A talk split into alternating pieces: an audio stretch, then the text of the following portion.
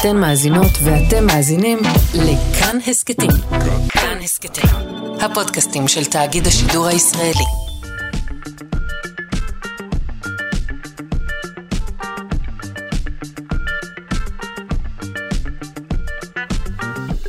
שלושה שיודעים. בוקר טוב לכם, לא הכל גרוע. איך אני יודעת? כי כרגע מתחילה עוד תוכנית של שלושה שיודעים, כאן בכאן תרבות, מאה וארבע נקודה תשע או מאה וחמש נקודה שלוש אף אם. היום יהיו כאן חיידקים, זוללי פלסטיק, יהיו בני נוער של שימפנזים. את השעה השנייה נקדיש להיכרות, אולי שטחית מעט, אבל, אבל עדיין, היכרות עם סין. אה, הרבה דברים שאני לפחות לא ידעתי, אתם בטח יודעים, אבל תוכלו להנהן במרץ אל מול המקלט. העורכת שלנו היא אלכס לויקר, המפיקה תמר בנימין, על הביצוע הטכני, היום, ביומו האחרון, לקראת חופשה ארוכה מדי, שאני מקווה שתסתיים בקרוב, אלון מקלר. אני שרון קנטור, ואני מודה גם ליובל פיגדור על הסיוע. השידור החוזר שלנו יהיה בשעה שמונה בערב, וכרגיל ניתן להזין לנו גם כהסקט ביישומון של כאן, תאגיד השידור, או ביישומון אחר, זה גם בסדר. בואו נתחיל.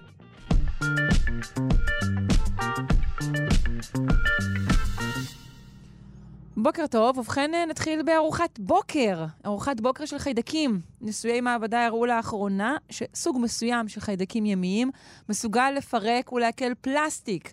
האם הוא יהיה מסוגל להקל את כמויות הפלסטיק האדירות שאנחנו משליחים אל הים?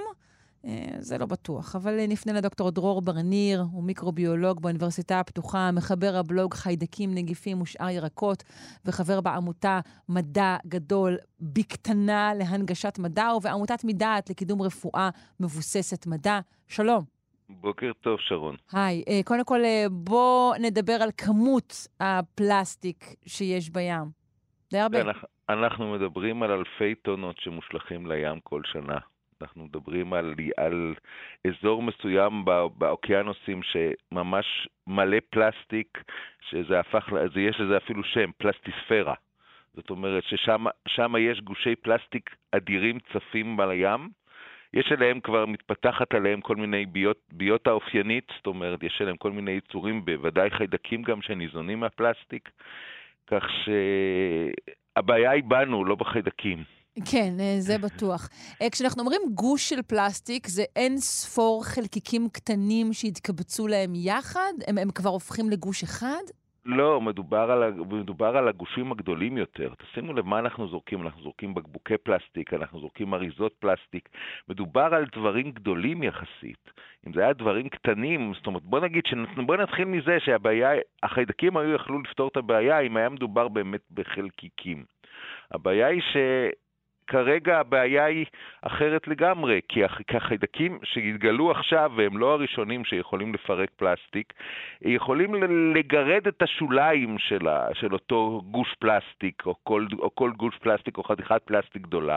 הוא לא יגמור עוד, גם הם, שהם בדקו את זה, הם מצאו שזה, הם מפרקים משהו כמו אחוז מהחומר לשנה, או אני לא זוכר את יחידת הזמן המדויקת. כלומר, לא מדובר בפתרון חובק.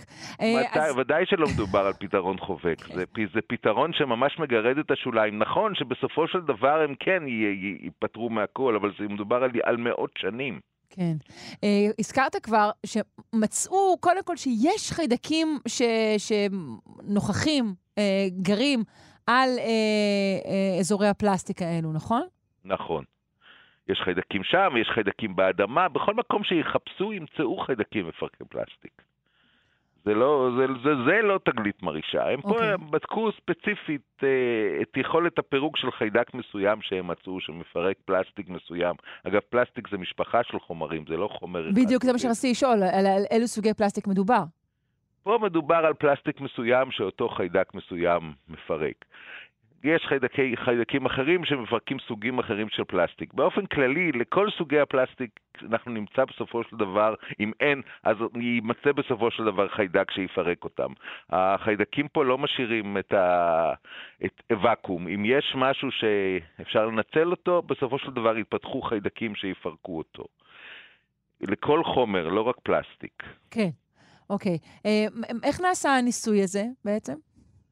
הם פשוט ניסו בתנאי מעבדה לראות איך, מה, מה קורה לפלסטיק שמפרקים אותו לחתיכות קטנות יחסית. הרי, צריך, הרי חיידקים לא מספיק להם לאכול פלסטיק, הם צריכים שיהיה לזה תנאי נגישות אליו. הכי טוב היה שהוא היה מומס להם בתמיסה, אבל זה, אבל זה לא קורה. Okay. לא קורה בטבע. אז בעצם הכניסו חיידקים אל תוך תא שהיו, שהיה בפלסטיק מפורק. הכניסו חיידקים לתוך מבחנות שיש בו פלסטיק או חתיכות, או חתיכות פלסטיק, ובדקו אחרי לאורך זמן מה השינוי בכמות הפלסטיק. הם גם, הרי גם פה יש ערבוב של שני דברים, יש הרי גם פירוק פיזיקלי, גם הקרינה, של, הקרינה והאור. השמש כשלעצמה מפרקת חלק מהפלסטיק? כן, קרינה, קרינת יו וי גם כן מפרקת פלסטיק בצורה, בצורה זו או אחרת, אבל שוב, זה משהו שלוקח הרבה מאוד זמן. אז הם ניסו גם להשוות כמה יותר קרינה, כמה פחות קרינה, הם לא הגיעו למסקנות חד משמעיות בעניין הזה. אבל גם, גם הקרינה תורמת לעניין, זאת אומרת, יש פה, ולא היה ברור כמה מהחיידקים, כמה מהקרינה. כך ששוב, זה לא הפתרון. אם אנחנו נפסיק לזרוק פלסטיק לים, בסופו של דבר הפלסטיק שנמצא בים יתפרק. אחרי מאות שנים. אבל כל עוד אנחנו מוסיפים הרבה יותר פלסטיק ממה שמתפרק, אז זה ממש לא פותר, פותר את הבעיה. כן. כי, ו, וגם כן, הם גם תהו, האם כן, הרי זה מפרק את זה לחתיכות קטנות יותר, ולא לגמרי, והחתיכות האלה מגיעות לשרשרת המזון, ולא ברור לגמרי כמה, כמה הפלסטיק גורם נזק בשרשרת המזון. הטענה היא שבדגים שאנחנו אוכלים היום מהים, ובכל מיני בעלי חיים מהים, אנחנו אוכלים גם פלסטיק, כי הם אכלו את הפלסטיק והוא לא יתעכל ונשאר אצלם, ואנחנו אוכלים אותו כצריכה משנית. יש פה בקיצור איזושהי בעיה שהיא לא, היא לא ברורה, זאת אומרת, אנחנו לא יודעים מה הפלסטיק עושה לביולוגיה שלנו. אנחנו לא יודעים או שאנחנו כבר יכולים להצביע על נזקים? אני, לא, לא יודעים, לדעתי לא יודעים. לא יודעים מה הפלסטיק יעשה לנו, לזה שאנחנו אוכלים פלסטיק. תראי, בעיקרון פלסטיק לא מתעכל אצלנו. זאת אומרת, הוא נכנס, אז הוא יוצא מהצד השני. אבל יכול להיות שגם יעשה נזקים בדרך שאנחנו לא מודעים אליהם. אוקיי. החיידקים האלו, אנחנו אומרים, הם ניזונים מפלסטיק, הם עושים את זה לא רק במעבדה, הם עושים את זה גם בים, או בוא נגיד בטבע. במקרה הזה בים, אלה חיידקים ימיים. כן. אבל זה מה שהם אוהבים וצריכים לשגשוגם לצורך העניין, או שאם היה שם אה, דברים אה, אה, אולי מזינים יותר, הם היו אוכלים אותם? זה תמיד ככה, שאם יש דברים מזינים יותר, הם יאכלו אותם קודם. אוקיי. אבל, אז... אבל, ים, אבל ים הוא באמת, הוא לא עשיר בניוטריאנטים, זאת אומרת, mm-hmm. אלה שנמצאים על, על אזור פלסטיק, אין להם יותר מדי דברים מסביב, אז הם יזונו מה, יזונו מהפלסטיק באמת, אבל חיידקים באזורים אחרים, כשאין יותר מדי פלסטיק, ינצלו קודם כל דברים אחרים אם הם ישיגו. כן. עכשיו שוב, אמרת לי להבחין בין הפלסטיק הזה, שהוא פלסטיק גדול, אה, לבין מיקרופלסטיק. כלומר, החיידקים האלו לא אוכלים מיקרופלסטיק? לא, זה, שוב, המיקרופלסטיק, גם כן, הוא, הוא, הוא מתפזר בים, הוא נמהל, הוא פחות נגיש. הגוש פלסטיק שעליו הם יושבים, זה מה שקיים. הם גם מפרקים את זה לחתיכות קטנות יותר, ואז החתיכות הקטנות האלה כאילו מתרחקות מהם. אוקיי. זה, זה, ים זה בעיה, אתה לא יכול לתת באזור מסוים, גם אם יש משהו לאכול בתוך ים, שזה נפח עצום של מים, זה נמהל בשטח. כן. זה נורא בלט בסיפור של חיידקים מפרקי נפט, אבל זה סיפור אחר. האם בניסוי הזה, למיטב ידיעתך, נמדדה טמפרטורה שהיא אידיאלית לזלילה הזו? שוב, תמיד אפשר למצוא טמפרטורה אידיאלית לחיידק מסוים לטמפרטורה שיהיה לו עדיף לפרק. הטמפרטורה של הים היא פחות או יותר קבועה עם שינויים מסוימים בהתאם לעונות. יכול להיות שבתנאי מעבדה התנאים יהיו קצת יותר טובים ממה שבים, שזה גם חלק מהעניין פה, אבל צריך להסתדר עם מה שיש. כן. בעקבות הגילוי הזה, כן הייתה מחשבה אולי לשחרר חיידקים כאלו שהם ניזוני פלסטיק בכל מיני נקודות מזוהמות, אבל הייתה ביקורת על הרעיון הזה. תוכל לפרט לנו על הדיאלוג בין שני הצדדים? תראי, עצם זה שאתה מפזר את החיידקים האלה במקומות שיש ריכוזי פלסטיק, שהם לא מימיים, אין לזה שום משמעות. תחשבי שחיידקים כדי לפרק פלסטיק צריכים מים, צריכים גם חומרים נוספים חוץ ממקורות הפחמן שכנראה יש להם כרגע בזה. אז קודם כל אין טעם ביבשה, ובמים יש אמנם מים, אבל הם מיד נמהלים בכמויות האדירות. זה, הד... זה הדבר הראשון שאני רואה. אבל הוויכוח עצמו יתנהל על זה שהם מפר... מפרקים את זה בעצם לחומרים יותר קטנים, שיותר מה קל... מה הם עצמם קל... יהפכו את זה אולי למיקרופלסטיק, והתוצאה תהיה ו... גרועה והתוצאה יותר. והתוצאה תהיה כאילו גרועה יותר, כי הבעלי חיים יבלעו את המיקרופלסטיק. בעלי חיים הרי לא בולעים חתיכות פלסטיק גדולות, הם, בול... הם, בול... הם בולעים את המיקרופלסטיק. אוקיי, mm, okay, הבנתי. אז זה עשוי להיות uh, גרוע יותר. בסדר, אז אנחנו למדים שדבר הזה אכן קורה, אבל שלא מדובר בפתרון. לא נוכל פשוט לגדל אוכלוסיות אדירות של חיידקים, ואז הוציאו אותם אל הים, וזהו. לא. לא, פשוט לא. הם פשוט יתפזרו בים, ואפילו לא, רק, רק מיעוט קטן עוד מהם יגיע לפלסטיק. בסדר גמור, נאלץ לזהם פחות. זה, זה יהיה הכי טוב. בסדר, נשתדל. דוקטור דרור ברניר, מיקרוביולוג באוניברסיטה הפתוחה, מחבר הבלוג חיידקים, נגיפים ושאר ירקות, וחבר בעמותה מדע גדול בקטנה להנגשת מדע ובעמותת מדעת לקידום רפואה מבוססת מדע. תודה רבה לך. יום טוב.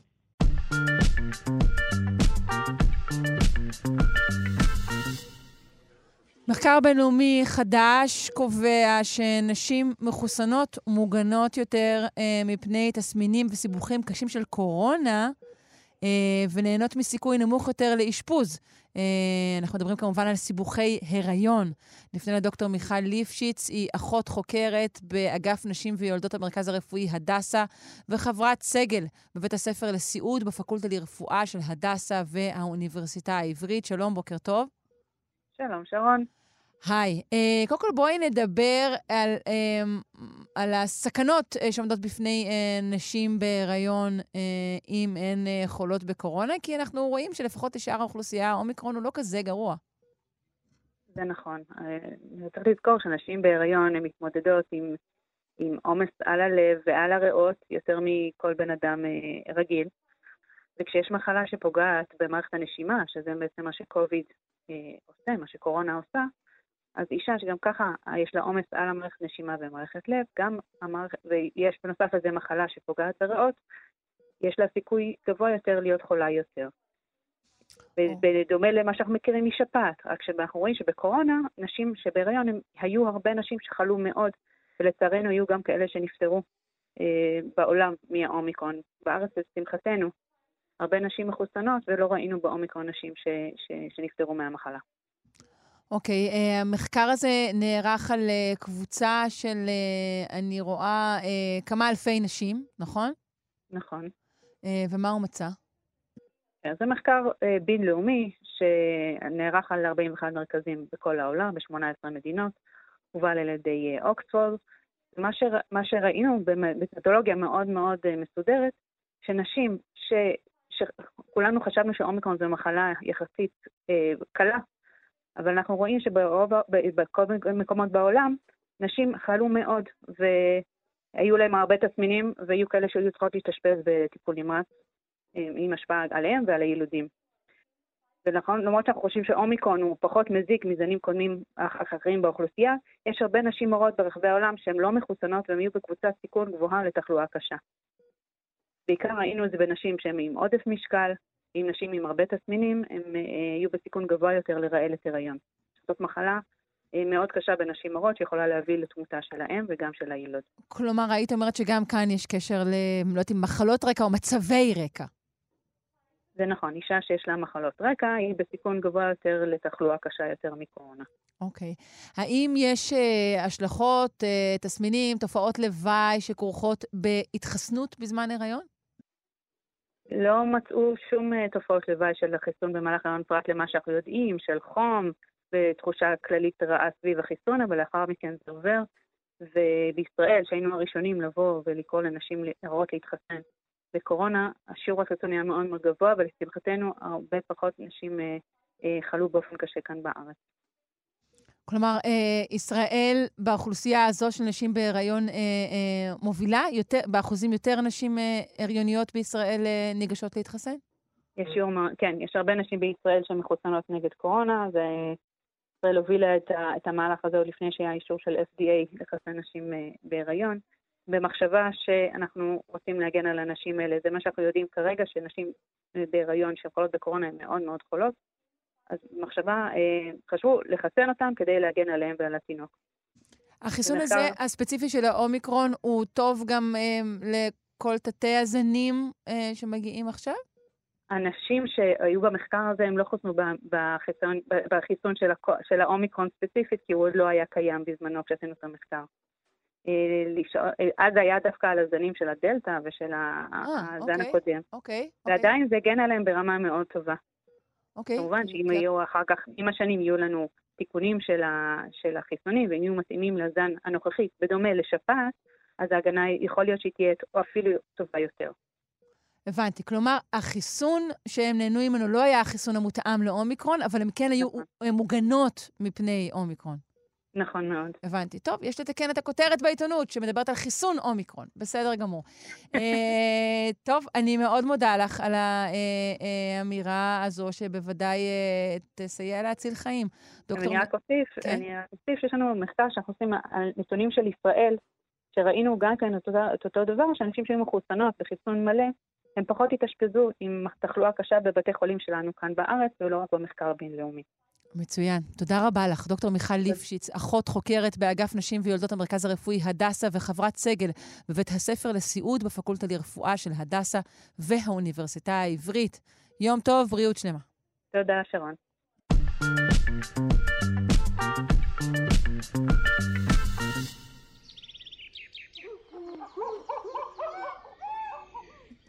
כל הורה לזעתות חמוד חרד מפני הרגע שהילדים יגיעו לגיל עשרה.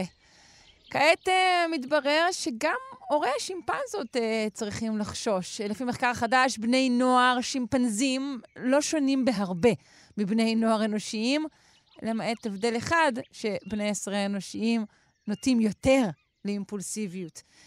נשמע על המחקר הזה מהדוקטור איתי רופמן, מרצה בכיר במכללה האקדמית עמק יזרעאל, ומנכ"ל משותף של מכון ג'יין גודול ישראל. שלום.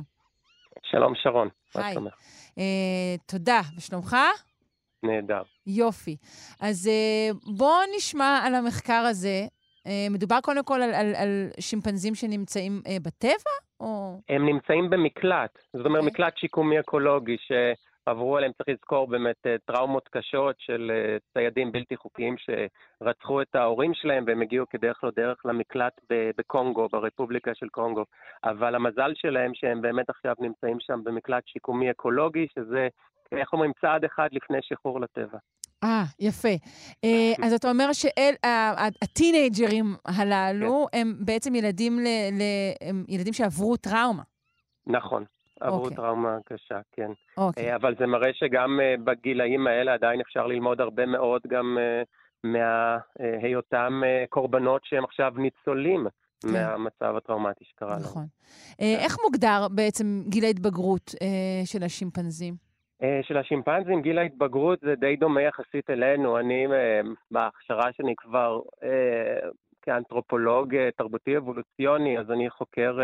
הרבה שנים שימפנזים, וחוץ מזה שיש להם אורך הריון של כמעט שמונה תשעה חודשים כמו שלנו, ויש להם את הביות והווסת אחרי כל עשרים ושמונה יום כמו אצלנו, מה שמעניין זה כבר מגיל שמונה תשע מתחיל אצלם ההתחלה הזאת של שינויים הורמונליים שמתפתח בדרך כלל נושא של הטינג'ריות, הבגרות המינית, משהו בסביבות שלוש עשרה, ארבע עשרה, חמש עשרה. גיל חמש עשרה הם כבר מוצאים את עצמם.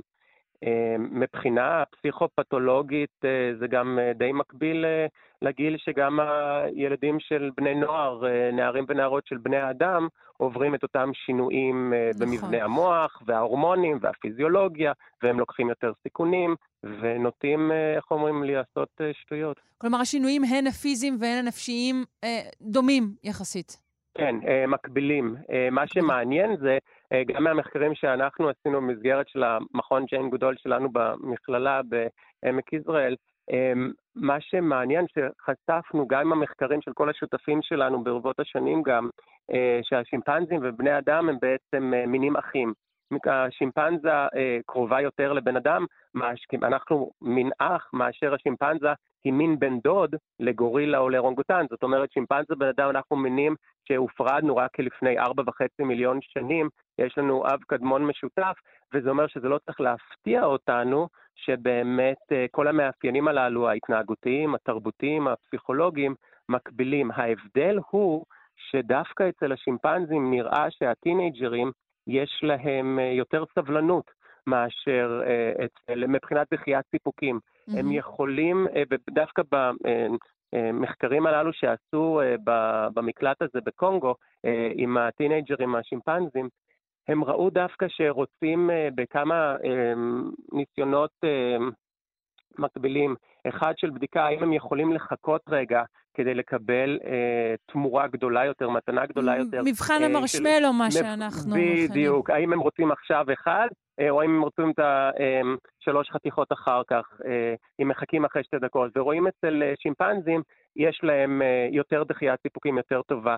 כנראה שזה אולי אומר שהם בעצם אה, מגיעים לכאן, אולי בגרות רגשית, מוקדמת יותר מאשר בני אדם, ו... אבל מה שכן, אבל עדיין יש להם את כל הנושא הזה של ה... אם הם לא מקבלים את מה שהם רוצים בניסוי השני שעשו להם במקלט, נתנו להם אופציה בין... לבחור בין שתי קופסאות, שאחד יש להם את הבוטנים, הדברים הרגילים שהם יכולים לקבל, או הקופסא השנייה שהיא ההפתעה שהם או מקבלים מעפפון שהם לא אוהבים, או שהם מקבלים בננה שהם מאוד אוהבים, ואז הם, הטינג'רים ראו שהם...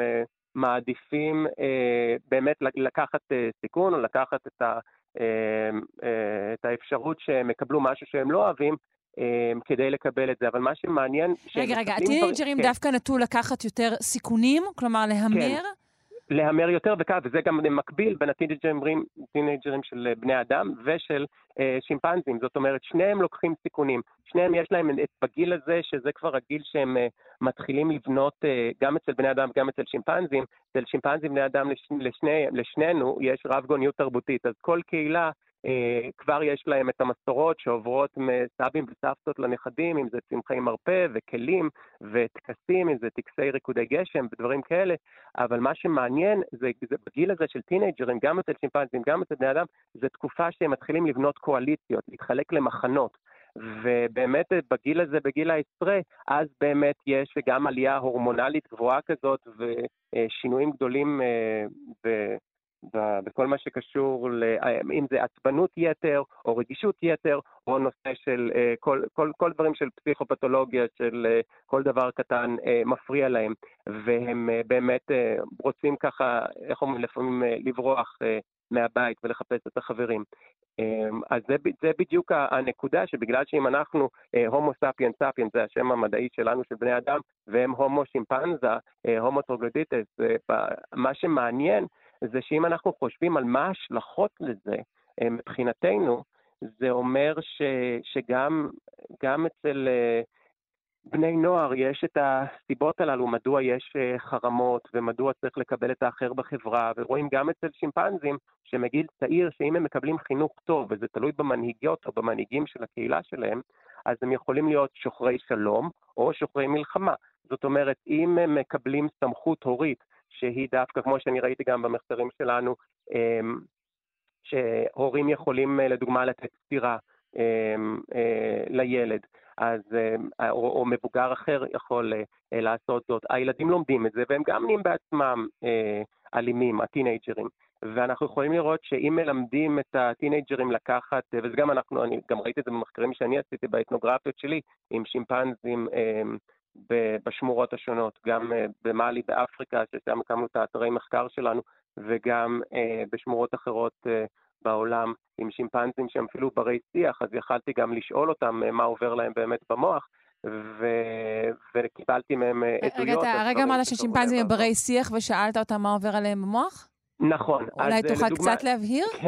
בשמחה. כשעשיתי את, ה... את התואר השני שלי באוניברסיטת המדינה של איווה, הייתי ב... באיווה, יש שם מקלט של שימפנזים שהם ברי שיח עם האדם, ומתקשרים במקלדת של מחשב כמו סטיבן הוקינג. זאת אומרת, יש להם ארבע מאות ועשרים קלידים, והם פשוט, הם שימפנזים שהם הגיעו למקלט, יצאו במזל ענק ממעבדות, והגיעו למקלט שיקומי, ושם הם באמת מגיל צעיר למדו איך להשתמש בסמלים, והגיעו למצב שמבינים אנגלית של אלפיים מילים באנגלית, שאני יכול לדבר איתם באנגלית, וגם הם מתקשרים עם המקלדת הלקסיגרמות של הסמלים הללו, של ארבע מאות ועשרים סמלים. ואז ששאלתי לדוגמה את אותם, היה לי דווקא טינאג'ר אחד, טינאג'ר שאני זוכר אותו, שימפנזה בונובו בשם ניוטה, שהוא גם בר שיח באדם, עם האדם, וזה היה פעם ראשונה שפגשתי אותו, ושאלתי אותו מה שלמה, וראיתי שהוא ככה מאוד אה, אה, מעוצבן, והוא רואה מישהו חדש כמוני שהוא לא מכיר, אני רק הגעתי כאנתרופולוג חוקר חדש שם על המקלט,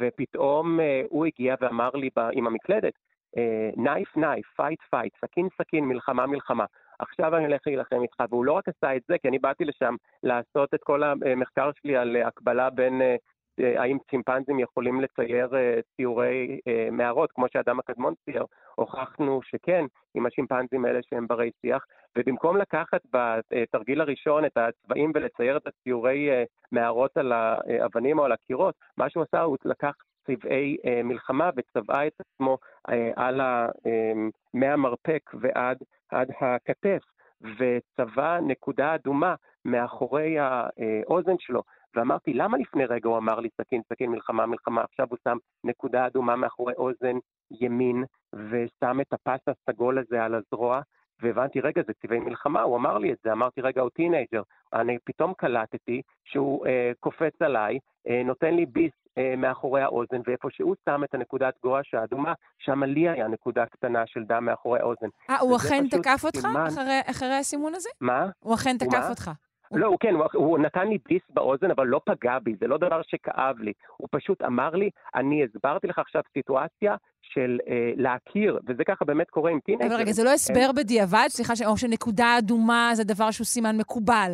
אה, ברגע, זה היה, ברגע שאני ראיתי שהם... אה, אה, אה, המשפחה הזאת, של הקבוצה הזאת, של הטינאג'רים שם במקלט הזה בארצות הברית, של השימפנזים ברי השיח עם האדם, ברגע שאני הבנתי שהם מתחילים ליצור לי קונטקסט, הקשר שלם של, של נרטיב, שאני מתחיל להבין אותו, שבהתחלה הגעתי חדש לקבוצה של משפחה חדשה של אה, שימפנזים שלא לא הכרתי אותם לפני כן. פתאום אני מבין שאני בטקס חניכה, אני רואה שהשימפנזים מסביב, גם מבוגרים, קנזי ואחרים, מדברים עליי, ומדברים בשפה שלהם. אני פתאום אה, מבין שהם מגיעים למקלדת של המחשב של הקלידים, ואותו טינאג'ר ניוטה, בין ארבע עשרה חמש עשרה, לוקח, מגיע לקלידים, אומר, מלחמה, מלחמה, סכין, סכין, ואז אני רואה שהוא לוקח צבע, צובע את לעצמו את הזרועות עם צבעי סגול בוהק, ושם לעצמו נקודה מאחורי האוזן. ואז לא, גם תוקף. אתה חושב שלו, שאולי, זהו, כן. מישהו בגיל אחר אולי היה מתנהג אחרת? אתה קושר את זה להיותו אני... טינאג'ר? אני חושב שבגיל אחר זה היה מעניין, כי אפילו בוא נגיד כך, באותו רגע גם האחיינית שלו לקחה בקבוק זכוכית של פריה, שברה את זה והרימה את זה אליי, זאת אומרת, הם הבינו מה זה סכין סכין מלחמה מלחמה, כי הם לקחו בקבוק של בקבוק זכוכית ושברות והשתמשו בזה כסכין, אבל אחרי הדבר הזה שזה קרה, שהבנתי שאני פה בתהליך של, של טקס, אחר כך פתאום הוא חיבק אותי, אחרי אותה צביטה או נשיכה מאחורי האוזן, חיבק אותי וכל הקהילה קיבלה אותי, ואז עשינו את כל המחקרים של חשפנו שיש להם את כל התכונות של האדם הקדמון, מציורי מערות שהם עשו ועד כלי אבן, כל מה שזה, שהכלי אבן ברמה מיקרוסקופית, כמו שהאדם הקדמון היה משתמש בכלי האבן. רק רציתי להגיד, מבחינת ההקבלה הזאת, זה אומר שאצל הטינאג'רים, אם אנחנו עובדים איתם על נושא של חינוך, קבלת האחר בחברה, שידעו שיש להם אוזן קשבת, שאנשים תומכים בהם ומאמינים בהם ואומרים שהם יכולים להגשים את החלומות שלהם, אז באמת אפשר לבנות בריתות, והבריתות הללו הן בריתות uh, לכל החיים. ובאמת יש לי את ה... יש לזה למחקר הזה גם יש הרבה מאוד השלכות אתיות ומוסריות. אם אנחנו חושבים על מה זה אומר שיש, כמו שראינו של השימפנזים בשבי, יש את כל הפסיכופתולוגיות שיש לבני אדם, וגם ראינו שיש לה... בוא נגיד ככה, זה שעשו את הביצות המחקר הזה במקלט שיקומי אקולוגי ולא בגן חיות, זה אומר שכנראה מהמחקרים שאנחנו עשינו במכון ג'יין גודול ישראל וגם מחקרים שעשינו במקומות אחרים בעולם שביצעתי, הצלחנו להוכיח באמת שיש לשימפנזים גם פוסט-טראומה קשה וגם פסיכוזה, אז והשבי בעצם גורם להם הרבה מאוד מפגעים נפשיים. אז אם המחקר הזה נוכל לשכנע אנשים, לעזור לנו לשחרר את השימפנזים מכלובים וחצרות ולהעביר אותם לטבע, לשקם את התרבות שלהם, כן. אני חושב שאנחנו נוכל ללמוד הרבה מאוד על הפסיכולוגיה האנושית שלנו, ואיך אפילו לרפא את כל המחסומים הרגשיים שיש לנו. נכון, זהו, ייתכן שאולי גם הכיוון ההפוך הוא נכון, ייתכן שאנחנו נכון. צריכים לשחרר יותר גם את עצמנו ואת בני הנוער שלנו. נכון, אני אומר, נכון, אומרים שגישה לטבע מפחיתה קרימינלית. נכון מאוד. זאת, זה דברים שהם יכולים, יש לזה הרבה מאוד השלכות, אם רק נצליח לשמור על הקיימות, להחזיר את הטבע למה שהוא היה, הילדים כמובן שיצאו הרבה יותר מורווחים, וגם העתיד שלהם יהיה מובטח. דוקטור איתי רופמן, מרצה בכיר במכללה האקדמית עמק יזרעאל, ומנכ"ל משותף של מכון ג'יין גודול ישראל, תודה רבה לך. תודה רבה לכם, שיום נהדר.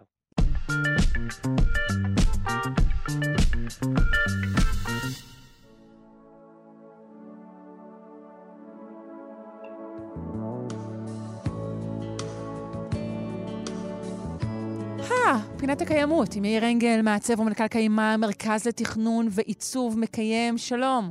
שלום וברכה. אה, מה הבאת אה, בבתיק הממוחזר שלך היום? היום אה, פירות, הרבה פירות. אה, נהדר, תודה. אז אה, בבקשה, אני מקווה שיהיה טעים, אז אה, אני רוצה לדבר על, על כל הפירות האלה.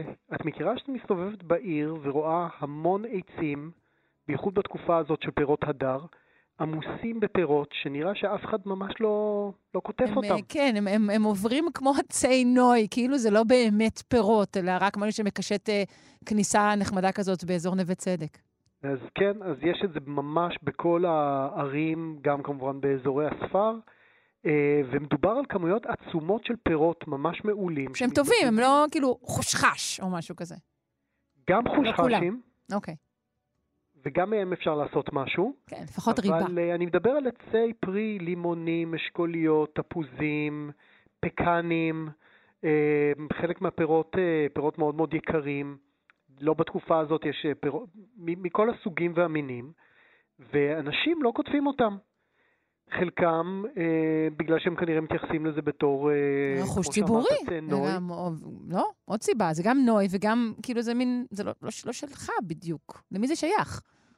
אם זה בגינה שלי, יש כאלה בגינות פרטיות ויש כאלה בגינות ציבוריות. חלק מהאנשים פשוט מתעצלים, או באמת מתייחסים לזה בתור איזשהו קישוט יפה, וחלק אולי לא מגיעים לענפים הגבוהים. הם אוספים רק את, את ה-low-hanging fruits, את הענפים הנמוכים. חלק מהאנשים אוספים ברחוב בזמן שהם הולכים, כי מעבר לגדר זה חוקי אפילו לקחת, ואני... קורא, אני, אני מאוד מאוד אוהב ללקט אה, פירות בצורה כזאת, ואני חייב להגיד כן. שבצורה חוקית ולגיטימית לגמרי, אני אוסף עשרות קילוגרמים של פירות, ואני מניח, אה, ניסיתי לברר בכמה מדובר, אבל אני, להערכתי מדובר במאות טונות של פירות אה, בשנה, שפשוט נופלים על הרצפה והופכים להיות פסולת ומטרד. כן. ביישובים זה... אפילו, גם ביישובים שהם לא ערים, כן, אנחנו נכון, יודעים, אנשים נכון. לא כותבים את כל הפרי. ויותר ויותר מיזמים מנסים לחלוק את זה, כי גם מה שקורה עם עצי פרי זה שכשהם נותנים את תפוקתם, היא כמעט תמיד גדולה יותר ממה שמשפחה אחת יכולה לצרוך. נכון, ואז הרבה פעמים שמים ארגז ומחלקים פירות ונותנים לשכנים ועושים ריבה ביחד. יש פה פוטנציאל אדיר דווקא לקהילתיות ולדברים חיוביים. הרבה פעמים המועצות המקומיות והעיריות רואות בזה מטרד. עכשיו יש פרויקט יפה לכבוד ט"ו בשבט, שאני רוצה לספר עליו, פרויקט קהילתי מעניין של עיריית תל אביב, שמשאילים מקטפות לכתיפ, לכתיפת, לכתיף פירות. זאת אומרת, מקטפה, אתה מתכוון למזמרה? לא, לא, אני מתכוון למוט ארוך, שיש ידית בקצה, ובקצה יש מין משהו שתופס את הפרי, ופשוט אפשר לסובב את זה ולקטוף את הפירות מהענפים הכי גבוהים. כי כידוע חשוב את הסיבוב הקטן הזה, אחרת זה לא טוב. בדיוק. לא, גם אי אפשר לטפס על העצים האלה הרבה פעמים, הם או קטנים או מסוכנים, או שהם בגינה, ואי אפשר לעלות עליהם. מחר תהיה לי מקטפה כזאת משלי. בהשאלה, אבל לא באמת משלך. לא, ללא תשלום, צריך להחזיר אותה אחרי כמה ימים, וזה פרויקט נורא נורא יפה. ומה שהם עושים, ככה, יש כמה קבוצות וואטסאפ בעיר, של נקראות חולקים בשפע וכל מיני קבוצות אחרות שמתעסקות בקיימות וחברה, ויש שם כל מיני אה, אירועים כאלה שמתארגנים, כתיב קהילתי, אה, מקימים דוכן מיצים, עושים אירוע משותף. אה, למשל בשבוע הבא מתקיים כזה אירוע קהילתי בשכונת הדר יוסף בצפון תל אביב, שיש שם שולחן סחיטת מיצים, עמדת הצסות, ו- ובכלל הדרכות על איך לנצל את השפע המקומי הזה. ומדברים פה על דברים בעצם מאוד רציניים, מדברים פה על חוסן תזונתי בסביבת המגורים. הרי יש אנשים שאין להם את הכסף לקנות פירות טריים ולהשתמש בהם, והם פשוט לא קולטים את זה. בדיוק בעץ לידם יש המון המון פירות כאלה. אפשר כמובן, ויש לנו מעט מאוד זמן, ולכן אני רק אזכיר את האפשרויות האדירות לשימור מזון על ידי הצסה, החמצה, ייבוש, רטבים מיוחדים, ריבות, וכמובן לצמצם את הבזבוז של המזון. בהחלט. אז איך, איך אנשים מוצאים את המקטפות הללו? מזדחסים לאתר של עיריית תל אביב? כן, מופיע באתר של עיריית תל אביב. רק להגיד שיש פרויקט נוסף שקשור לזה, וזה מיפוי עצי פרי בתל אביב, וזה היה פרויקט שסטודנטים התחילו כבר לפני, לפי דעתי, כמעט עשור, והיום המפה הזאת הפכה להיות מפה של חלק מארגון שנקרא Falling Fruits, פירות נופלים, ארגון עולמי, ויש שם חלוקה מאוד מאוד מעניינת של הפירות לשלושה, שלוש קטגוריות. אחת זה לגיטימי, כלומר מותר לקטוף מהעץ הזה, חצי לגיטימי ולא לגיטימי. אני תוהה בקרא על החצי לגיטימי, מה זה עובד על העקרונות של לקט פאה ושכחה כזה, התפוז חרג מהגדר, איך זה עובד? אני חושב שזה כנראה מקומות שנטושים, שרואים שאף אחד לא אוסף את זה במשך הרבה זמן, שאולי אין גדר סגורה וזה לא סגור עם, עם הזקה וכולי, ואני דווקא קורא לאלה מהלא לגיטימי, ששמו לב שיש להם עץ, שהפירות שלו נופלים והופכים להיות מטרד, זה הזמן אה, להתחבר דווקא היום העיריות, לא רק עיריית תל אביב, גם עיריית כפר סבא, אני יודע שעושה הרבה דברים בכיוון הזה, ועוד עיריות ומועצות מקומיות, ולהזמין אנשים שיבואו ויעזרו לכם לקטוף את הפירות האלה, ויש פה המון המון אפשרויות לפרויקטים מעניינים עם תלמידים, עם אה, שיתוף של חיבור של מבוגרים ויצירת קהילות כאלה, לעשות, לה, לאפשר לאנשים לקטוף את השפע הזה, גם בעלי העצים האלו יוכלו לקבל את הפירות, וגם אחרים יוכלו להתארם וליהנות כן, מזה. תלמדו מהענק, מהענק וגנו. תראו איזה כיף זה לפתוח. יאיר רנגל, כן. אנחנו צריכים לסיים להיום. בוודאי. אני מודה לך מאוד. מעצב ומנכ"ל קיימה, מרכז לתכנון ועיצוב מקיים. ט"ו בשבט שמח. בתיאבון, וט"ו בשבט שמח. תודה.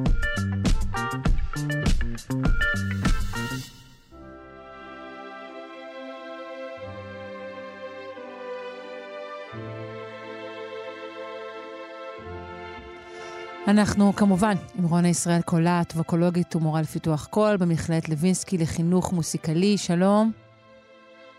שלום שרון. מה שלומך רונה? בסדר. מה הכנת? הכנתי בגלל שיום השואה הבינלאומי צוין לפני כמה ימים, אז התלבטתי בדילמה אם להזכיר מלחינים ומבצעים שנספו בשואה בהקשר הזה, אבל בגלל שכך למעשה, את יודעת, מנציחים גטו אחר, זאת אומרת, היצירה שלהם נצבעת באיזשהו צבע אחד בקודר וטרגי, שלא בהכרח משקף אותם או את היצירה שלהם. אבל לשמחתי לגבי רוב המלחינים שאני כן אספיק לדבר עליהם, באמת מאוד רק לגעת בהם, אז הדילמה הזו הולכת ונפתרת בגלל שהיצירה שלהם חוזרת ותופסת את המקום שראוי לה בהיסטוריה של המוזיקה. ולא רק בהקשר של הסוף. אה, מעניין, אוקיי. כן, כן, בהחלט. גם הודות לעבודתו המבורכת של בעיקר פרופסור דוד בלוך, זכרונו לברכה, של מה שהקדיש את חייו להחזיר אותם לציבור. אז אני אתמקד במספר מאוד מצומצם של מלחינים, שרובם ממוצא גרמני-צ'כי, שגורשו לגטו, לגטו טרזינסטאט, שהיה גטו לדוגמה, והמשיכו, הם המשיכו ליצור שם, או התחילו ליצור שם. אז זה שאלה באמת, נקודה מעניינת להתחיל איתה, כי בנוסף באמת למלחינים והמבצעים המקצועיים שהתרכזו שם, אז היו גם אנשים מוכשרים שהנסיבות יצרו, או חידדו אצלם את הצורך ליצור. אז אני רוצה שנתחיל עם אילזה ובר, שהייתה משוררת ועסקה בעיקר בכתיבה לילדים בפרט, והיא גורשה יחד עם בעלה ובן הצעיר לטרזין ב-אלף תשע מאות ארבעים ושתיים, את הבן הבכור הם כן הצליחו להציר בקינדר טרנספורט לשוודיה, אבל שם בגטו היא עצמה באמת חידדה את מה שקודם היה תחביב, והלחין את השירים שלה, ונשמע את השיר הגשם יורד, והמילים זה בחשך אני חושבת עליך, ילדי ההרים גבוהים והים עמוק, והלב שלי כבד מגעגועים. זה, זה לילד שממנו הם, הם, כן. הם נפרדו? כן, אבל... כן. ושרה את זה, זאת אומרת, דוד הקרנס עם מיכאל לואיס פסנתר.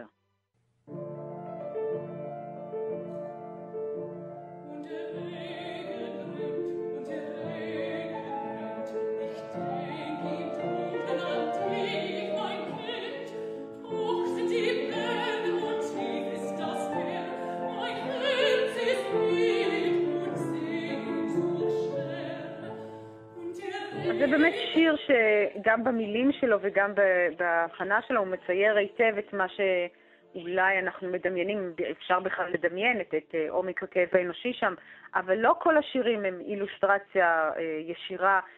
הנה, אני רוצה לשמיע שיר של אדולף שטראוס שלא רבות ידוע עליו, הוא, הוא הגיע לטרזנשטט על היצירה שלו לפני, בגלל שהוא בטח למד מוזיקה עם האבא שלו שהיה מלחין אופרטות, אבל... הנה שיר שהוא בסגנון קברטי שהטקסט שלו זה אני יודע בוודאות שעוד ניפגש. Als ich dich gesehen zum ersten Mal war ich gebannt von deinem Blick. אז זהו, אני חשוב לציין שזה בעיבוד משה זאומן, שאת מכירה את זה.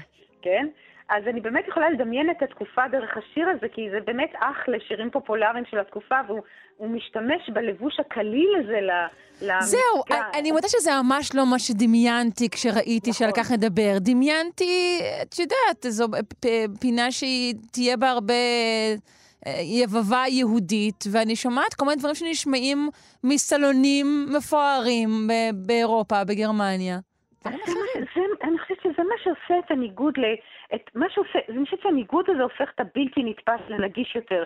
כי באמת התלבטתי אם להשמיע יצירות רק שנכתבו בטרזנשטט, כמה באמת יהיו, אבל הם היו אנשים כמוני וכמוך, והם חיו את אותם חיים, ופשוט הנסיבות גרמו ליצירה, כמו שאני אומרת, אז היצירה שלהם בגוון טרגי, אבל כל מה שהיה לפני או כל מה שהיה אחרי, הם פשוט... אני חושבת שההלחנה הזו פשוט גורמת לה להבנה שהם פשוט אה, אה, חי, היו כמוני וכמוך. זאת אומרת, הם, הם השתדלו כמיטב יכולתם לשיר את שירי התקופה ו- ולשמוח עם שירי התקופה, וזה מה שאני מדמיינת כשאני שומעת את זה. זה לא רק, ה- ה- ה- את לא שומעת רק מוזיקה טראגית, להפך.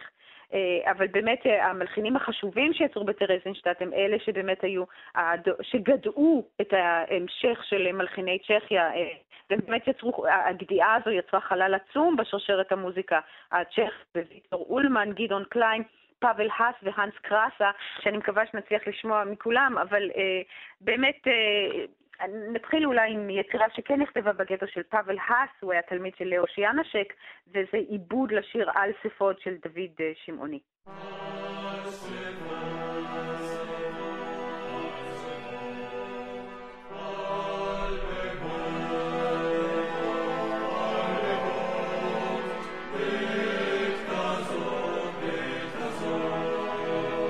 אנחנו שומעים מקהלה מטורקיה, זאת אומרת, זה אומר באמת המוזיקה הזו היא יוצאת מה, מהגטו ה, ה, של ההיסטוריה, ובאמת תופסת את המקום כ, כיצירות אה, ראויות עם קשר לנסיבות, או כן עם קשר לנסיבות, עם אה, יצירות אה, ראויות. ומה שמעניין זה שהרבה ממי שמצא את עצמו בגטו בכלל, אבל בטרזנשטט הם אנשים שבכלל לא ידעו שהם יהודים, או שהם היו מומרים, או שהיו אה, מתבוללים, ודווקא ה... ה הכתיבה לטקסטים בעברית נולדה באמת מההתעוררות המחריבה הזו, מהרעיון שהם אזרחי העולם. אז הם שם נחשפו באמת לאיזושהי מורשת תרבותית שלא הייתה ידועה להם. אז זה באמת שיר על ספוד, על בחות, על, על הורד הראש. זה באמת שיר שאת מצפה אולי לשמוע כשמדברים על יום השואה, אבל שוב אני אומרת, המבט האנושי פה, היצירות האלה מחדדות, מחדדות את ההבנה שזה, הם לא מיתוסים. הם יהיו בשר ודם. אז אני רוצה עוד שיר שנכתב גם בטרזנשטט למקהלת נשים, הוא בחורי לאנטיסה מאת גדעון קליין.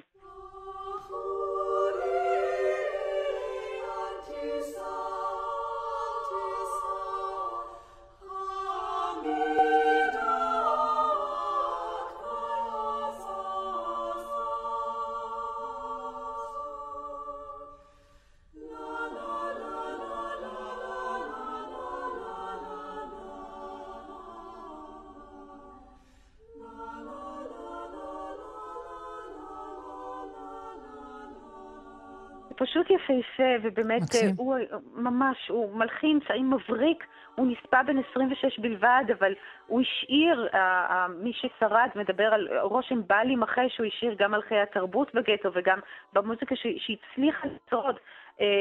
ואני רוצה, לא נספיק את חס, אני כנראה אקדיש לו פינה, הוא מלחין מדהים עם, עם טקסטים, הבחירה של הטקסטים שלו כל כך מיוחדת.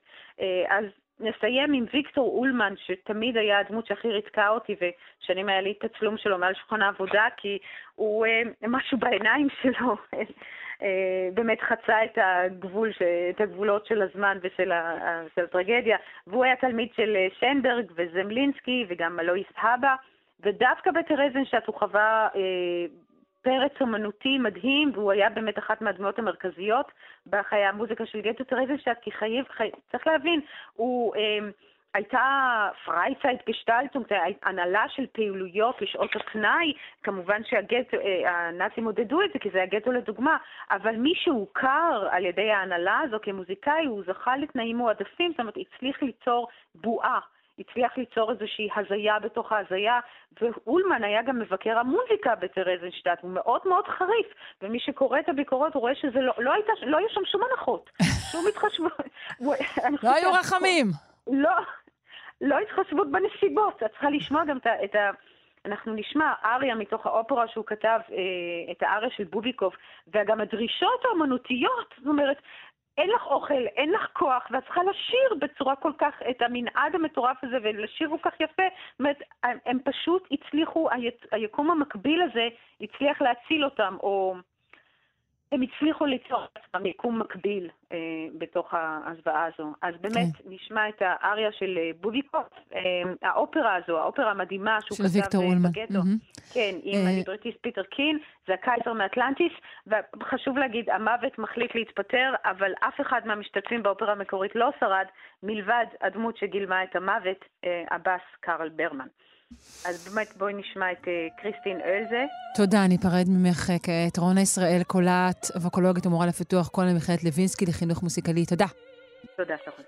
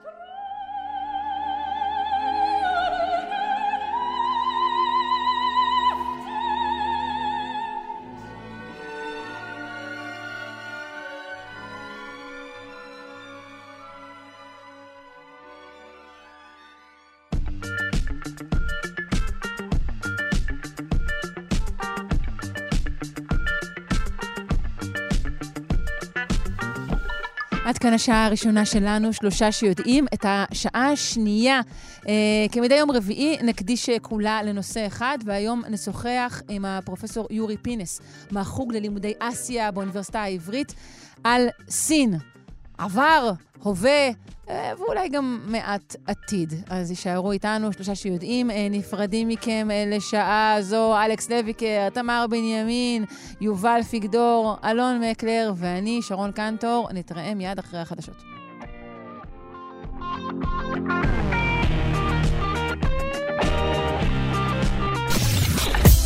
אתן מאזינות ואתם מאזינים לכאן הסקטים. כאן הסקטים. הפודקאסטים של תאגיד השידור הישראלי.